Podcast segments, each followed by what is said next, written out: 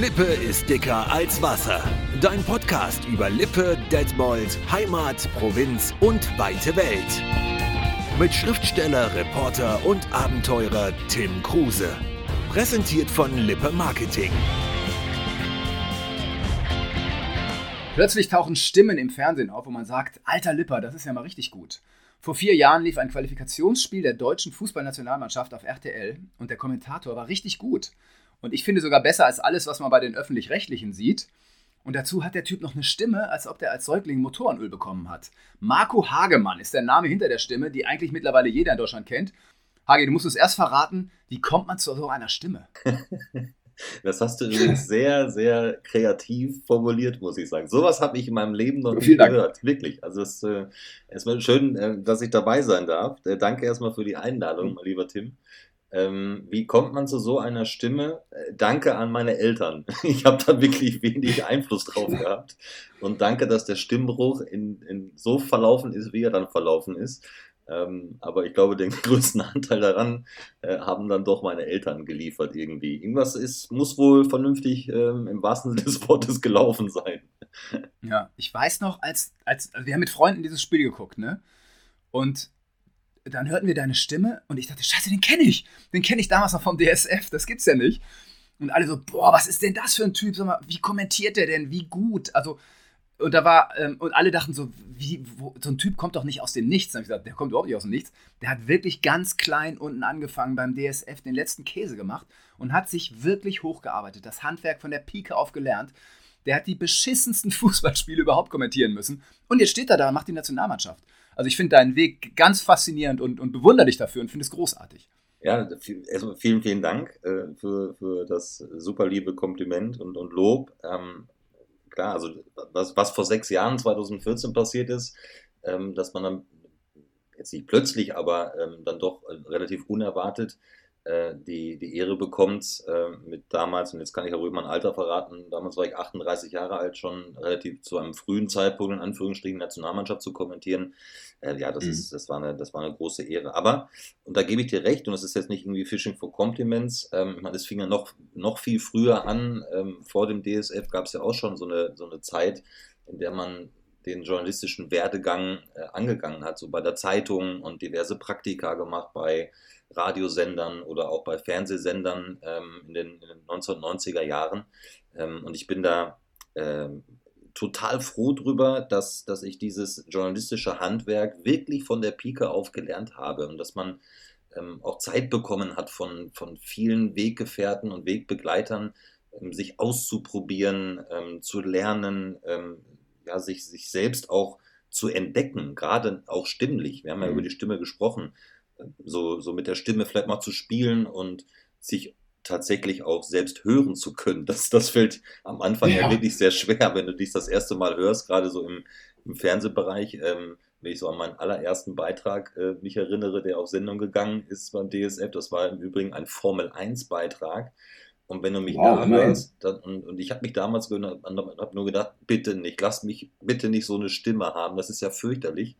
Ähm, das, sind, das, sind, ja, das sind tolle Erinnerungen und ähm, äh, eine tolle Zeit, die, die äh, ich nicht vergesse. Es gibt, es gibt so viele Erinnerungen ähm, und so viele Menschen, ähm, an die ich immer sehr, sehr gerne ähm, zurückdenke.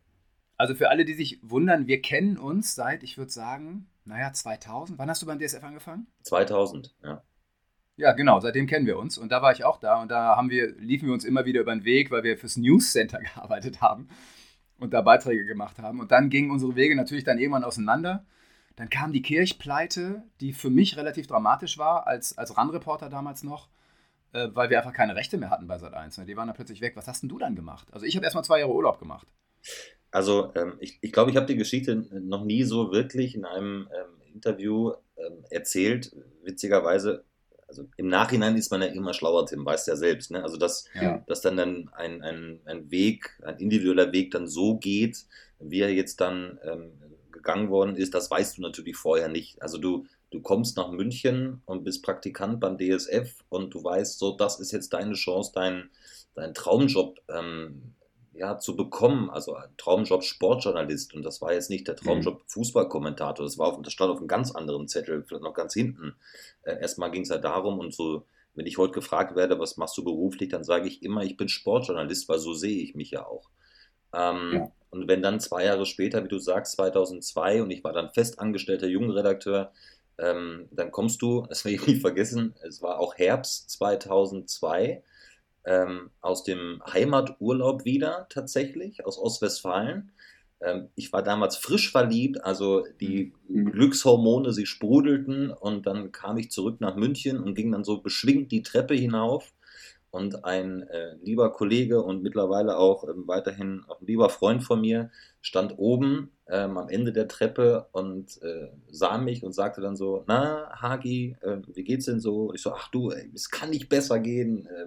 Äh, toller Urlaub, frisch verliebt, ähm, Wahnsinn, was hier so abgegangen ist in den letzten zwei Wochen im Urlaub.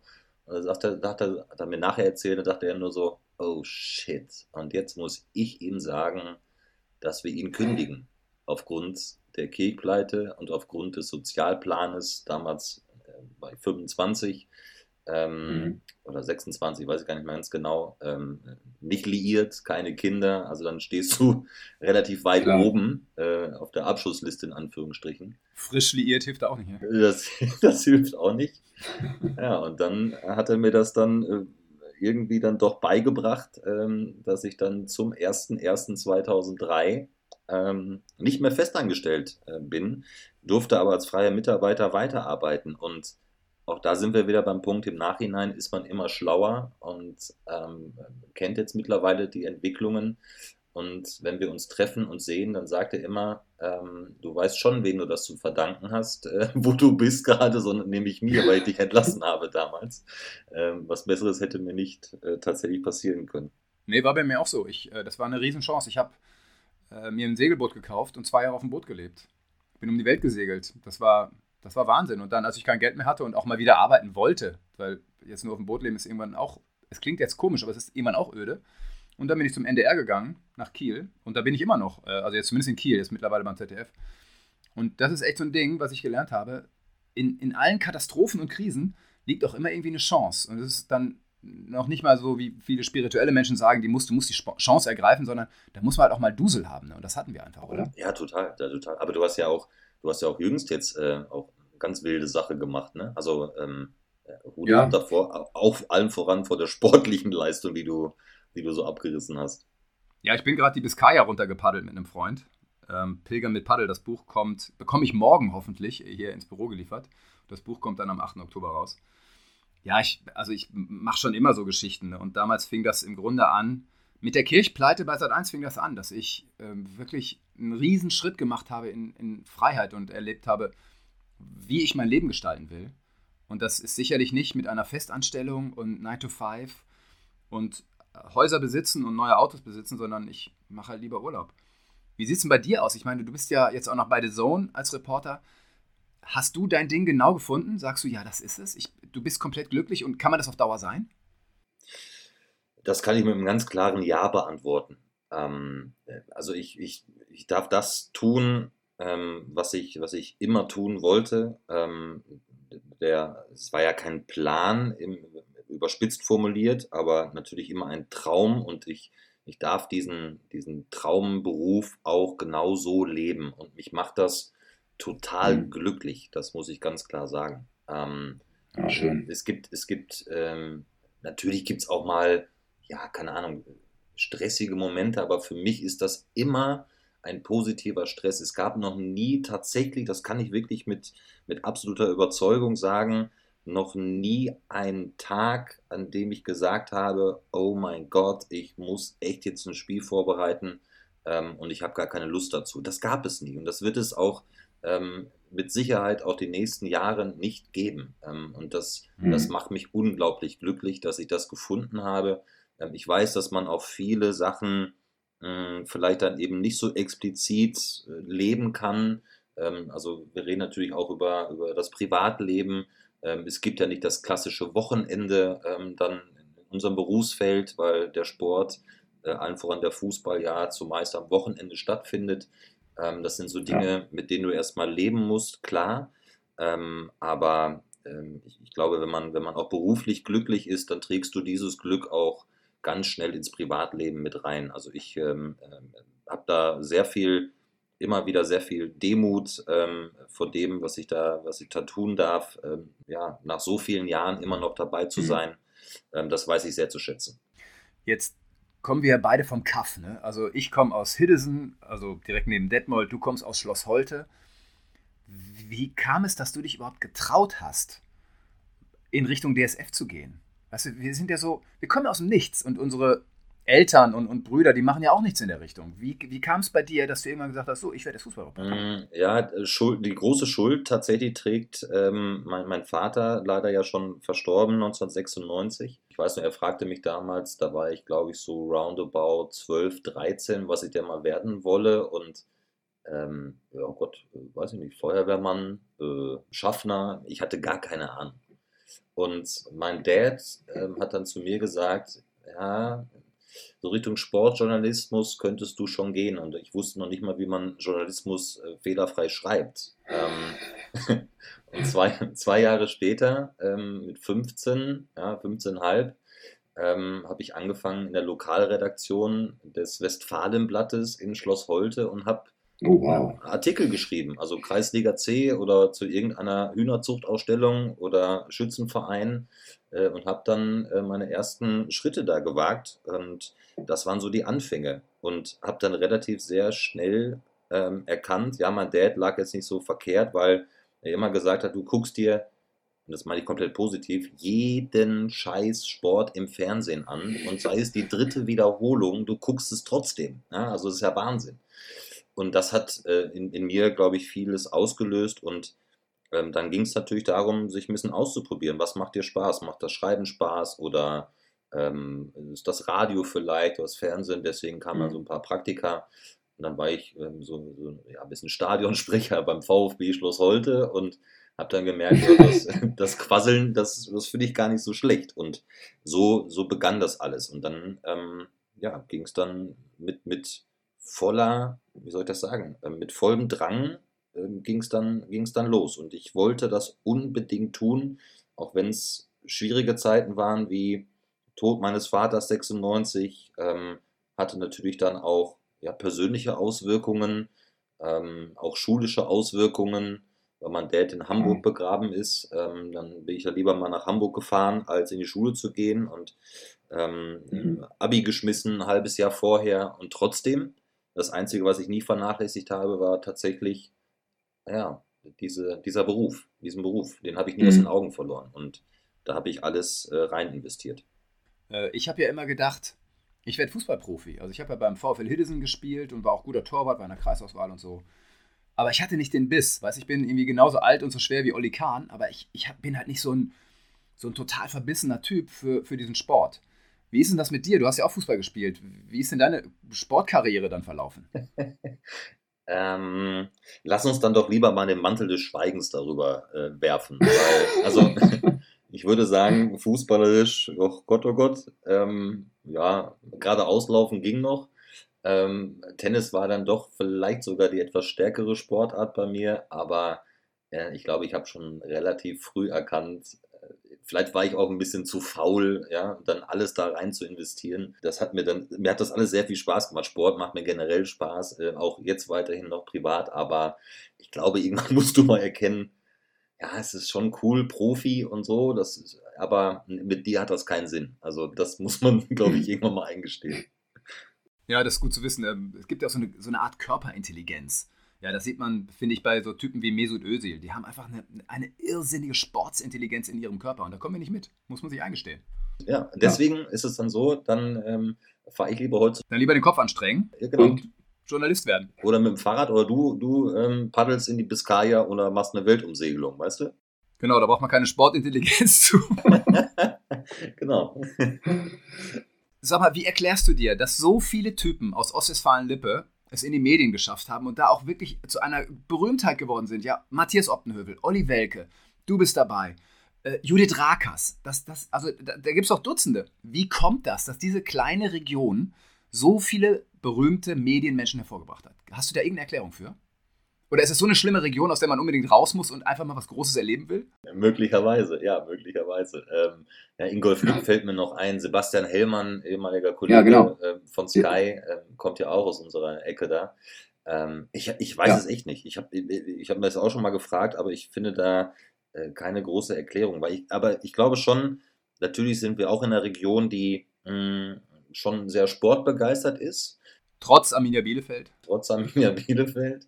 Obwohl, die sind gerade aufgestiegen, wir dürfen nicht zu streng mit denen sein. Nein, nein, das ist ja auch, ähm, man kennt ja auch ein paar Leute, die bei Arminia sind und so, das ist alles gut. Aber ähm, ich glaube einfach, dass, also die, die, die, auch die, die Sportvereinsdichte ist ja enorm. Also ich weiß das aus Schloss Holte-Stubenbrock, ja. ähm, als ich damals auch für die Zeitung gearbeitet habe, da gab es dann ähm, Schwarz-Weiß, oder gibt es ja immer noch Schwarz-Weiß-Sende, den VfB Holte, den FC Stukenbrock, PSV Stukenbrock-Sende, dann gibt es äh, ja, Liemke, ja. gibt es plötzlich dann auch noch. Also diese Dichte war ja unglaublich. Und ja, jetzt sind wir ähm, insgesamt ja auch, sagen wir mal, ein auch schon bodenständiges äh, Völkchen da in Ostwestfalen, ja. gepaart mit natürlich auch Sturheit, das darf man auch nicht vergessen. Ja, die manchmal auch anstrengend sein kann. Absolut, absolut. Dickköpfigkeit und so ist dann auch mal da ausgeprägt. Aber ähm, ich, warum dann einige äh, in die Medien gekommen sind oder einige viele, ich weiß es nicht. Das, ähm, das ist, glaube ich, muss man es immer erklären oder? Nee, es ist einfach so, es ist ein Phänomen. Müssen wir nicht erklären, können wir gar nicht erklären. Ich dachte, vielleicht hast du eine Idee. Wenn wir was ähm, erreichen wollen, und so, sind's, so sind dann auch die Ostwestfalen, wir haben ja auch mittelständische Unternehmen in Ostwestfalen-Lippe, ähm, die, die seit vielen Jahrzehnten ähm, beheimatet ja. sind dort und ansässig sind. Und Global, Global Player sind, ne? Also, also riesen Unternehmen gibt es bei uns. Verrückt. Überleg mal, also gerade so im Kreis Gütersloh ähm, mit Miele, mit Bertelsmann zum Beispiel, ja. ja. Also ich glaube, wenn, wenn wir was wollen, wenn wir so ein Ziel haben, dann verfolgen wir das tatsächlich mit der positiven Sturheit irgendwie, ja. Und, mhm. und, und, und ja wollen uns dann auch durchsetzen. Dann lassen wir uns auch nicht vom Weg ja. abbringen. Und ich nee, genau, wir sind hartnäckig und dickfällig. Und ich glaube, das, das ist eine gute Voraussetzung, um sich bei den Medien durchzusetzen im Haifischbecken. Ja, auch wenn wir beide natürlich dann äh, in unserer sportlichen äh, kleinen Karriere das eben nicht waren. Deswegen sind wir da, wo wir jetzt sind. ja, genau. Sag mal, wenn du nach Hause kommst, ne, also ins schöne Ostwestfalen-Lippe, in den Teutoburger Wald, das alles siehst, was, was ist es, was dich dahin zieht und was du immer noch so liebst, wo, wo irgendwas mit dir passiert? Kannst du beschreiben, was das ist? Ähm, ja, das kann ich. Ähm, ich schicke mal kurz voraus, ich wohne jetzt seit äh, 20 Jahren in, in München, ähm, also äh, ganz anderes Bundesland äh, zuallererst und auch natürlich ein ganz anderer Menschenschlag. Äh, und es ist natürlich auch hier jetzt mein Zuhause geworden, ähm, schlussendlich. Mhm. Aber, und jetzt kommt das ganz große Aber, ich weiß ganz genau, wo meine Heimat ist. Und meine Heimat ja. wird immer meine Heimat bleiben. Und das ist Ostwestfalen-Lippe. Ähm, ja. da, wird, da wird nie was dazwischen kommen.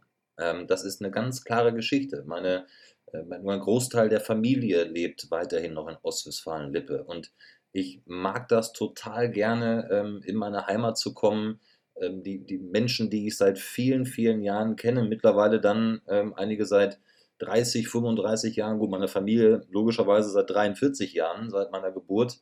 Ähm, und, und ich mag das einfach, mit diesen Menschen ähm, zusammenzukommen und zu plaudern mhm. und ein Bierchen oder einen Wein zu trinken.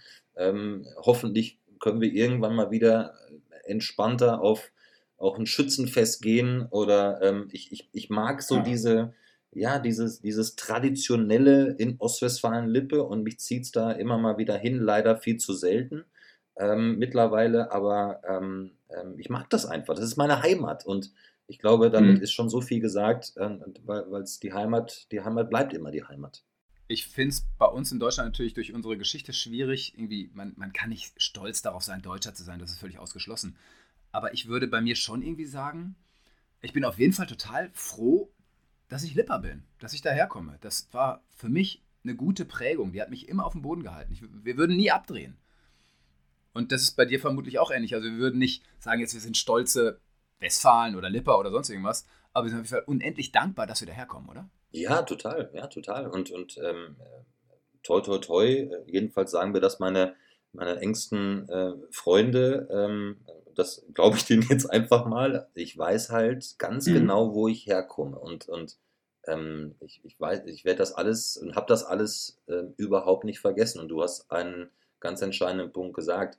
Ähm, die Gefahr ist natürlich auch gerade in den Medien, das weißt du ja selber, ähm, ähm, gerade wenn es vielleicht auch mal ganz gut läuft, für, äh, du hast eine öffentliche Wahrnehmung, äh, die ich gerade allen voran äh, seit meinem Wechsel zur RTL natürlich ähm, habe, ähm, weil es ja, Nationalmannschaft spielt nochmal vom Millionenpublikum an den Fernsehgeräten. Ja. Die Gefahr besteht natürlich gerade in unserer Medienlandschaft, in der Unterhaltung noch ausgeprägter, vielleicht auch ein bisschen abzudrehen. So, und ähm, da weiß ich ganz sicher, wenn sollte das bei mir der Fall sein, was ich jetzt äh, nicht glaube, ähm, dann klopfen dir aber so ein paar äh, ostwestfälische Freunde gehörig auf die Finger. Ähm, und, und stellen dich dann mal schön ins Achtung. Also das, das ist klar mhm. und deutlich. Und das, das mag ich einfach daran äh, an, an, der Heimat und bin da total happy in, in Ostwestfalen-Lippe äh, geboren zu sein und aufgewachsen zu sein. Ja. Ähm, ich würde das, äh, ich würde nicht tauschen wollen. Bei dir ist jetzt der Vorteil, man kennt deine Stimme im ganzen Land, aber man hat nicht automatisch das Gesicht vor Augen. Auch wenn du natürlich zu sehen bist am Anfang der Spiele, bist du dann ja im On. Aber äh, du läufst jetzt nicht durch Schloss Holte und Leute, die dich von damals nicht kannten, sagen, ach guck mal, das ist Marco Hagemann, äh, das ist doch der Fernsehtyp, oder? Passiert dir das doch? Ja, passiert schon tatsächlich, aber manchmal ist es auch ganz gut, ähm, sagen einige, dass man äh, auch nicht so häufig gesehen wird ähm, im Fernsehen. Mhm. ähm, äh, es gibt ja so die typischen Radiogesichter, das äh, sagen wir auch mal so einige ironischerweise. Ähm, ja, man, ab, es, es, passiert mir schon, dass man mal erkannt wird, ob das jetzt in der Heimat ist oder ähm, egal wo in, in, in, Deutschland, wenn ich mal in, keine Ahnung, in Köln bin oder in Hamburg oder mhm. auch, auch hier in München, aber sehr, sehr selten. Und da bin ich mega froh drüber im Übrigen. Äh, und ich weiß auch, die Leute, die mich dann erkennen, das sind dann auch äh, eben Zuschauer, die die mega Fußball interessiert sind. Weißt du, dann hat dann, ja. ich weiß das echt einzuschätzen. Also Günther Jauch, den, den kennt jeder. Oder Thomas Gottschalk, ja, ja. Barbara Schöneberger. Ähm, ich habe vielleicht hier und da einen ein Namen in allererster Linie in dieser Fußballblase. That's it. Ja, mehr aber auch nicht. Und das weiß ich total einzuschätzen und ähm, finde das total gut so. Also ähm, ich hätte, ich, ich bräuchte das nicht so so mega bekannt zu sein, eben auch gesichtsmäßig, ähm, dass man ja, ähm, äh, durch die Stadt läuft oder so und, und ähm, da erkannt wird. Ähm, das kann sicherlich auch hier und da anstrengend sein. Ähm, dementsprechend bin ich da total happy drüber, so wie es ist. Also ich brauche da nicht mehr. Mhm.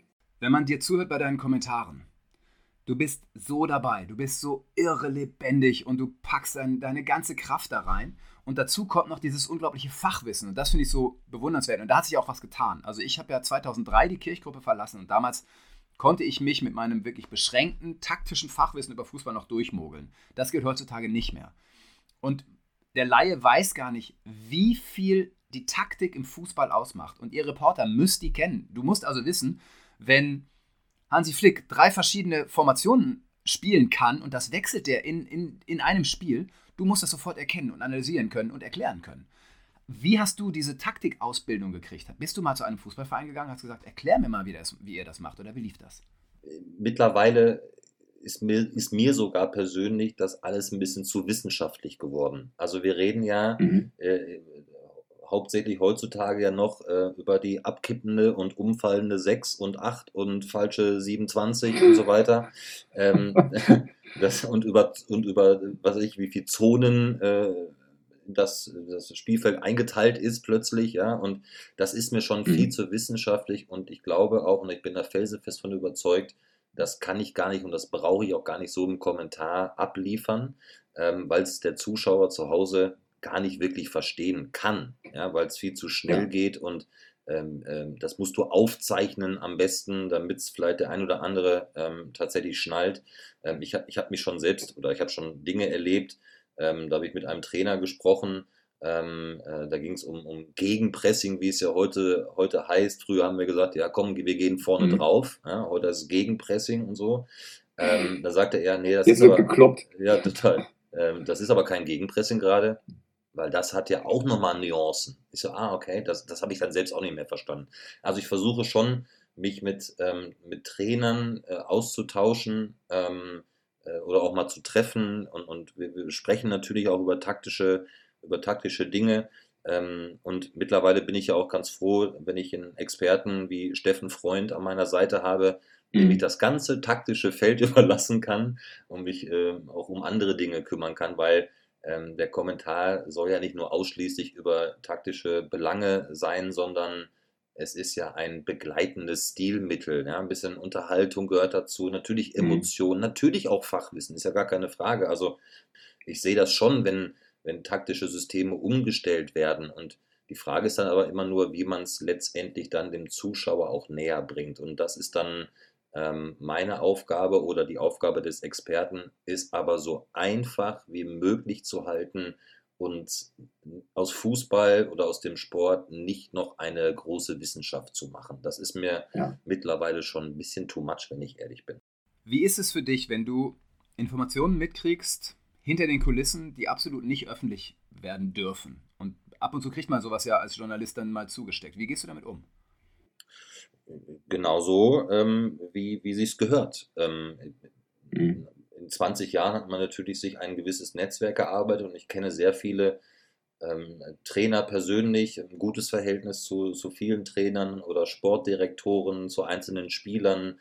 Ähm, ähm, und dann ist es ein ganz klares Gentleman's Agreement. Das ist eine Vertrauensbasis. Die Vertrauensbasis würde ich niemals untergraben und niemals beenden, nur weil ich eventuell meine, äh, durch eine, eine Information, ähm, die man mir einfach mal so gibt für eine eigene Einordnung oder für Gedankenwege, die würde ich niemals äh, nach außen hin äh, rausposaunen, nur um vielleicht mal für einen kurzen Moment einen gewissen Fame zu bekommen oder eine Schlagzeile mhm. zu bekommen.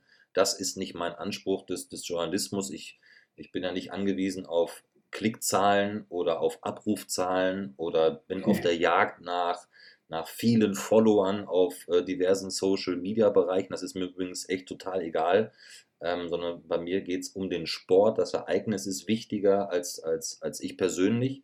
Ähm, und dann behandle ich vertrauensvolle Informationen eben vertrauensvoll. Das ist wie ja, im ja. privaten Bereich übrigens auch. Und ich glaube zu wissen, dass das viele ähm, aus, diesem, aus diesem Umfeld, ähm, aus dieser Fußballblase, ähm, sei es von Trainern, von Sportdirektoren, die ich gerade genannt habe, die wissen das an mir tatsächlich zu schätzen. Und ähm, dieses Vertrauensverhältnis ähm, werde ich auf jeden Fall niemals riskieren. Das steht ja. komplett außer Frage. Ja, ich, ich glaube, das ist auch ein Grund, warum es Leute wie du oder auch die anderen Kollegen aus Ostwestfalen-Lippe so weit geschafft haben das ist dieses Vertrauensding. Ich behaupte, die meisten aus der Region halten ihr Wort. Die sind in der Sache echt seriös. Dem erzählst du was und der Lipper oder der Ostwestfale, der hält die Klappe, der erzählt es nicht weiter. Bin ich mir sehr sicher. Und ich glaube, das ist ein, ein vielleicht das Geheimnis, warum viele aus der Region sich in den Medien durchsetzen, weil sie eben nicht auf Fame aus sind, wie du sagst, ähm, sondern ihnen reicht das, was sie kriegen. Und sie bleiben bodenständig und zuverlässig. Und ich finde, das ist so ein, ein Charakterzug, der sich, glaube ich, jetzt auch in diesem Podcast langsam immer mehr zeigt, warum das so eine seltsam eigenartige, aber gute Region ist. Also man muss sich vielleicht mal so dann auf die andere Seite auch mal äh, versetzen. Warum soll ich denn ein ein Vertrauen missbrauchen oder irgendeine Person ausnutzen ähm, oder wirklich wissentlich komplett äh, anlügen. Ich glaube, eine Notlüge hat jeder schon mal gemacht. Ja? Also das, ich glaube, da, können, da, kann sich Klar. keiner von freisprechen. Ähm, äh, dann stelle ich mir immer die Frage, willst du das denn selbst eigentlich? Soll dich jemand ausnutzen oder dein Vertrauen missbrauchen? Ähm, das, das findest du selbst ja. ja. auch nicht ganz so spannend. Und dem, so, so, so handle ich in, in meinem Leben. Aber ähm, eben nicht jeder. Ja, und du weißt, es gibt so viele Windhunde da draußen. Und ich glaube auch, dass es Regionen gibt, die die Windhunde mehr hervorbringen als Westfalen.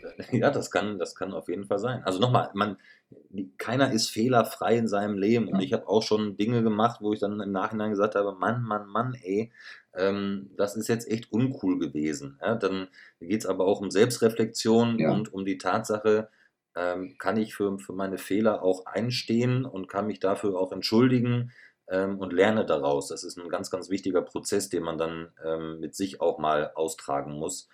Äh, aber ja. nochmal, es geht echt um, auch mal um die andere Seite. Und willst du das mit dir machen lassen? Nein, eben nicht. Und ja. ich glaube, ich glaube tatsächlich, das ist jedenfalls auch das Feedback, Feedback was ich immer bekomme, ähm, wenn wir beruflich auch dann bleiben, ähm, dass das durchaus äh, hilfreich ist, ähm, so wie, wie die Arbeitsabläufe dann tatsächlich zustande kommen. Im Moment sitzen wir alle auf einer Seite, würde ich sagen, alle in einem Boot, irgendwie in einem Boot, das sich Corona nennt.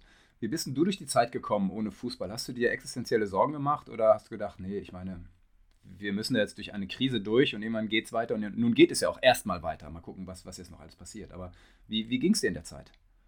Ähm, ja, also Existenzängste hatte ich ähm, eigentlich gar nicht. Ähm, und da spielt auch eine gewisse Demut ähm, eine Rolle.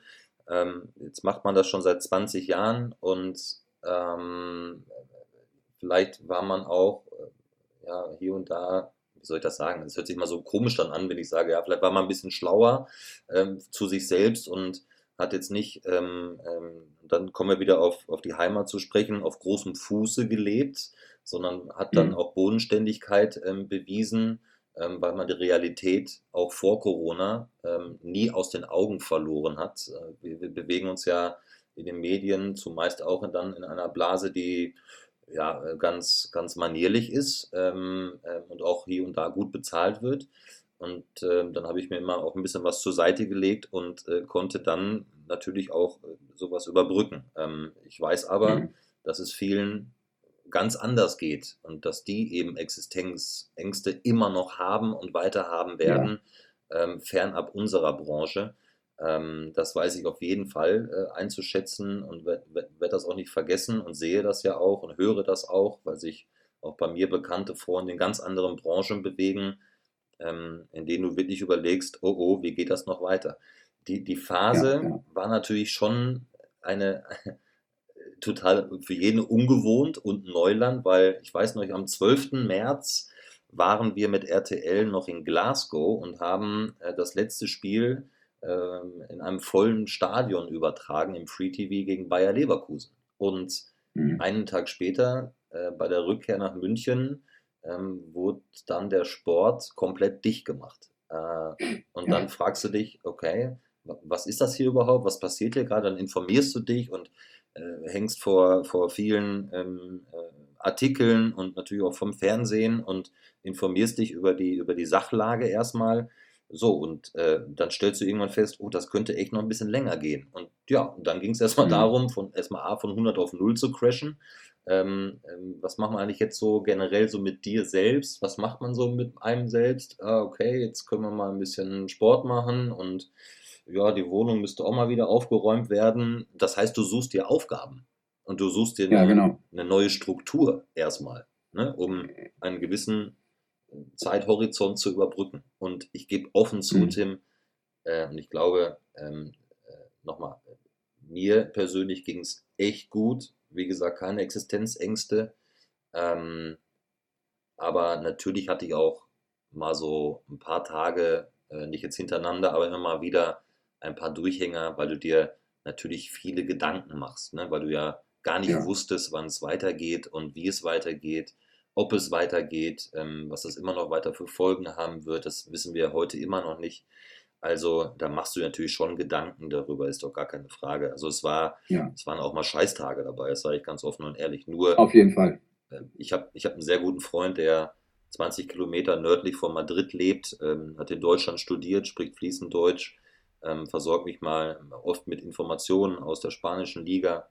Und die hatten mal richtig Probleme. Die hatten einen kompletten Lockdown, ja. also nicht rausgehen. Genau, wenn, zwei, ich, ne? ich, weiß, zwei Monate lang durften die nicht raus. So. Das muss man sich mal vorstellen. Und dann frage ich mich immer so hier auch, ja, meine Güte, ist es denn so schlimm, Mund-Nasenschutz zu tragen? Zehn Minuten pro Tag im Supermarkt, komm, das geht. Da, da frage ich mich echt manchmal, meine Güte, ey, äh, sind das die Probleme ähm, und die, die Ängste, die, die wir hier vielleicht in diesem Land haben, die viele Menschen haben? ähm, weil sie nicht wissen, ob sie ihren Job weiter behalten dürfen. Viele haben ihren Job schon verloren. Und sind das die Probleme des Mund-Nasenschutzes? Sind das Freiheitseinschränkungen? Also Freunde, bleibt echt mal ein bisschen, ein, ja, ein bisschen realistischer. Da höre ich den Westfalen durch, das ist gut. Ich muss auch sagen, wir diskutieren viel zu viel darüber, ob Menschen ins Stadion dürfen oder nicht. Wir haben echt andere Probleme. Ja, total. Also mich, weißt du, das ist so, mich ärgert das dann immer so, weißt du? Und ähm, wenn ich, wenn ich auch so die, die, es gab ja Demonstrationen in Berlin und so, nochmal, jeder soll auch sagen, was er, was er denkt, das gehört ja auch dazu, zu einer Demokratie.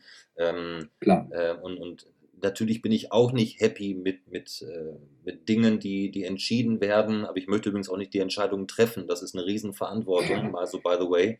Und natürlich kann ich einige Dinge auch nicht so nachvollziehen. Beispiel, ähm, Europa League fand in, in Nordrhein-Westfalen statt, äh, das Endturnier. Ähm, und äh, du sitzt im Stadion, also unter freiem Himmel, äh, rechts drei Meter keiner äh, neben dir, links drei Meter äh, neben dir keiner, also rundum mhm. Abstand gewahrt und trotzdem Freiluft, Mund-Nasenschutz. Da denkst du dir auch, hm, ist es jetzt echt so wirklich? Aber wurscht, es geht darum, ähm, weil wir immer so häufig von, von Solidarität sprechen und hören, äh, da habe ich übrigens immer ab und zu meine Zweifel, ob das immer so ist. Wenn es denn jetzt einfach mhm. mal so konzipiert ist und ähm, man sollte das mal befolgen und es ist ein, ja, ein Hygienekonzept, ähm, ja, dann mache ich das, weil es ja nicht nur um ja. mich geht, sondern eben auch um andere. So und ähm, dann finde ich es auch nicht ganz so tragisch. Geht mir genauso ist für mich auch ein Zeichen einer äh, übersättigten Gesellschaft, die sich über solche Kleinigkeiten aufregt. Da gibt es wirklich andere Probleme. Und da gab es auch in Deutschland wirklich schon andere Zeiten, wo Leute wirkliche Probleme hatten, ja, ohne Häuser leben mussten, weil die weggebombt waren. Und ja, schön auf dem Teppich bleiben. Das ist vielleicht die ostwestfälische Botschaft hier.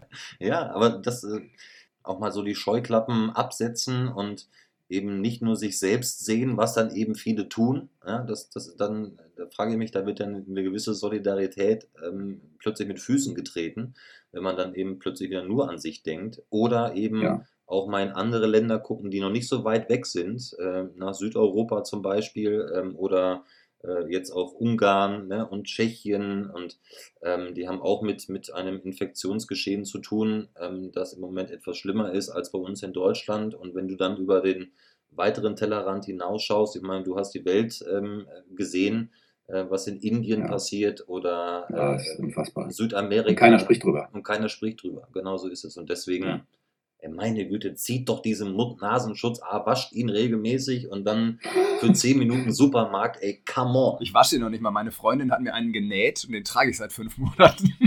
Das geht, völlig egal. Ich weiß, das sollte ich vielleicht auch mal anders machen. Hagi, wir haben schon wieder die halbe Stunde gesprengt. Ich muss dir eine letzte Frage stellen. Wir springen mal, sagen wir mal, ins Jahr 1990. Ja, irgendwo in die 90er. Und dir hätte damals gesagt, du wirst eines Tages die deutsche Fußballnationalmannschaft als Live-Kommentator begleiten. Was hättest du dem gesagt? Ja, du hast sie nicht alle. Und, und, jetzt ist es soweit. Also jetzt bist du der Kommentator, zumindest für die Quali-Spiele. Und du hast mit Sicherheit noch eine Karriere vor dir, wo noch mehr kommt. Du musst doch, manchmal musst du doch in den Himmel gucken und sagen, sag mal Gott, wie, wie konntest du mir das schenken? Ja, was soll ich darauf sagen? Also leider sieht man es nicht. Äh, ich könnte es tatsächlich belegen. Äh, und dann machst du dir ähm, über einige Dinge echt Gedanken und sagst dir, so manche Dinge sind echt schwierig zu greifen. Ich habe, als ich das Praktikum beim DSF angefangen habe, im Januar 2000, habe ich mhm. einen roten Kalender gehabt in der Größe DIN A4. Den habe ich immer noch. Und habe irgendwann, lass es so Anfang Februar 2000 gewesen sein, ähm, ähm, in den Kalender äh, geschaut und habe dann die Seite aufgeschlagen mit dem letzten Tag meines Praktikums, dann Ende März. Und habe dann reingeschrieben, so ein bisschen sinngemäß, weil mein Dad mhm. mich ja auf diese Spur gebracht hat. Ach Mann, Papa, es wäre echt schön. Wir hat verstorben schon damals seit, seit vier Jahren. Ähm, es wäre echt schön, jetzt ein Volontariat zu machen. Und dann habe ich den Kalender zugeklappt. Ähm, was daraus entstanden ist, um das kurz zu halten, kein Volontariat gemacht, weil drei Monate nach meinem Praktikum eine Stelle als Jugendredakteur, also eine Festanstellung ähm, angetreten. Und dann äh, springen wir ins Jahr 2020 und man darf die deutsche Nationalmannschaft kommentieren, man Europa League, Champions League, man hat so viele Dinge schon erleben dürfen mit Reisen, mit, mit Freundschaften, die sich gebildet haben, äh, Menschen, spannende Menschen kennengelernt haben. Und dann, ich habe das letztens noch während der Corona-Pause tatsächlich in den Händen gehabt und habe hab mich dann nochmal selbst gekniffen und fand das auf der einen Seite echt so, oha, was ist damals irgendwie passiert, äh, wie ist das passiert? ähm, schon total schräg. Ähm, vielleicht gibt es da irgendwie was, ähm, dass, dass, dass man so gelenkt wird, keine Ahnung. Ähm, ich will das gar nicht, will ich auch bewerten, äh, schlussendlich. Ähm, was ist, das ist einfach so passiert, wie es passiert ist. Ähm, aber das, das holt einen dann ab und zu mal ein und ja, gibt einem dann äh, hier und da nochmal, ich, ich bin nicht jetzt jeden Tag demütig und sage, ja, nee. danke, danke, danke, danke, danke für alles. Aber immer mal wieder schadet, glaube ich, nicht. Hagi, ich liebe unseren Menschenschlag. Immer wieder. Man spricht miteinander und das passt. Das ist einfach echt schön. Vielen, vielen Dank für dieses super gute Gespräch. Danke. Sehr, sehr gerne. Danke dir. Das war euer Podcast. Lippe ist dicker als Wasser. Präsentiert von Lippe Marketing.